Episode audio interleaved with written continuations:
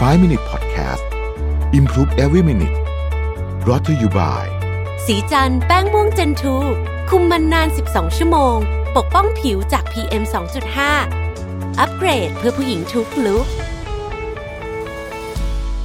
สวัสดีครับ 5 minutes นะครับคุณอยู่กับรวิทยานุสาหะแล้วเรายังอยู่กับหนังสือชื่อป่านนี้เขานั่งกินไอติมสบายใจเฉยไปแล้วนี่นะครับ วันนี้จะ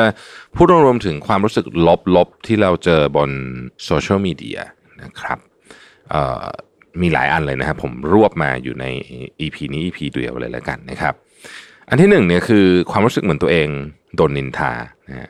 เคยเป็นไหมครับรู้สึกว่า เอ๊ะเพื่อนเราหรืออะไรเงี้ยโพสอะไรมันที่มันดูกำกวม แล้วเราก็จะชักว่าร้อนตัวเลยแล้วกันนะบอกว่า เอ๊ะนี่เขากำลังพูดเรื่องเราอยู่หรือเปล่านะครับ คือเจ้าตัวพูดเรื่องอะไรไม่รู้แต่ว่าเราไปเหมามาเรียบร้อย แล้วว่านี่ต้องพูดถึงฉันแน่เลยนะครับ ข้อความแบบนี้เนี่ยบั่นทอนจิตใจเรามาก ๆเลยนะฮะ ส่วนใหญ่แล้วข้อความแบบนี้มักจะถ่ายทอดไปไม่ถึงคนที่ผู้โพสต์พูดถึงทว่าคนจำนวนมากที่ไม่มีส่วนเกี่ยวข้องอะไรด้วยเลยเนี่ยนะครับ กลับกังวลว่าข้อความนั้นจะเกี่ยวข้องกับเรื่องของตัวเองนะครับ เราคงไม่สามารถหลีกเลี่ยงการอ่านข้อความประเภทนี้บนโลกโซเชียลได้ แต่ลองคิดแบบนี้ดูดีไหมนะครับ เวลาที่ออกไปเดินในเมืองนะเราสมมตินะ เราจะมองเห็นภาพทิวทัศน์มากมาย แต่คงไม่มีใครที่มองเห็นกองขยะแล้วกองขยะกลับบ้านมาด้วยใช่ไหมนะครับ ในเมื่อมีสิ่งสวยงามมากมายให้เห็นหากเราเลือกจะเก็บสิ่งสวยงามเหล่านั้นกลับมาก็น่าจะมีความสุขมากกว่านะครับ โดยเฉพาะถ้าเราไม่รู้ด้วยซ้ำว่าเขาพูดถึงใครเนี่ยนะฮะอันที่สองก็คือว่าถูกบล็อกหรือโดนเลิกติดตามโดยไม่รู้สาเหตุ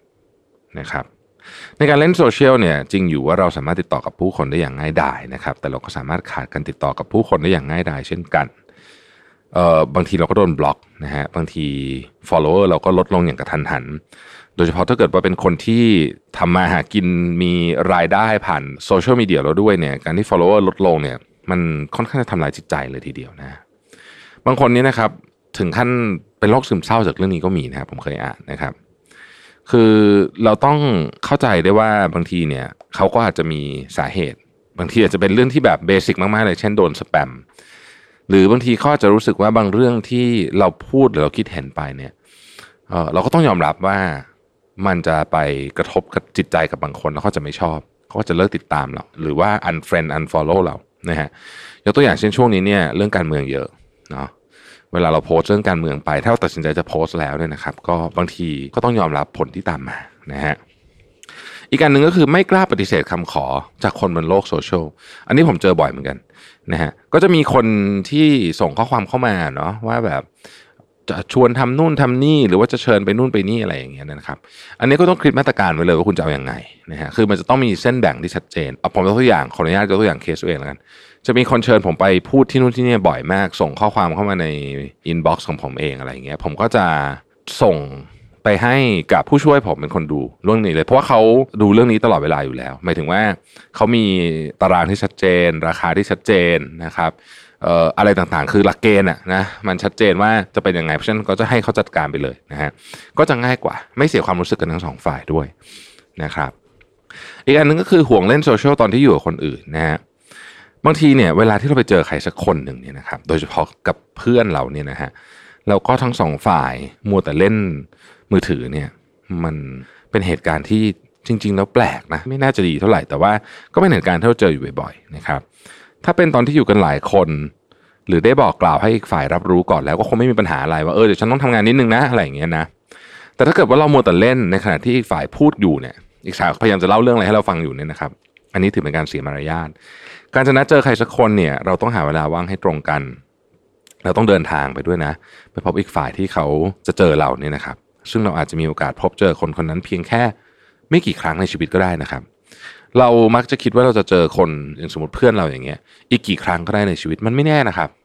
การเจอกันครั้งนี้เนี่ยนะฮะอาจจะเป็นครั้งสุดท้ายก็ได้นะ เพราะฉะนั้นเนี่ยเราควรจะใช้โอกาสนี้ให้มันเกิดประโยชน์มากที่สุด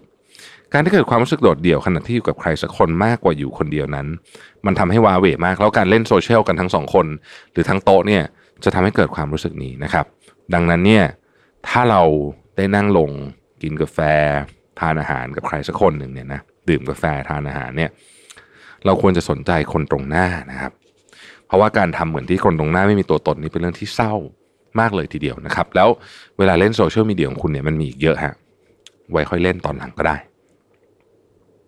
ลองถามตัวเองดูว่า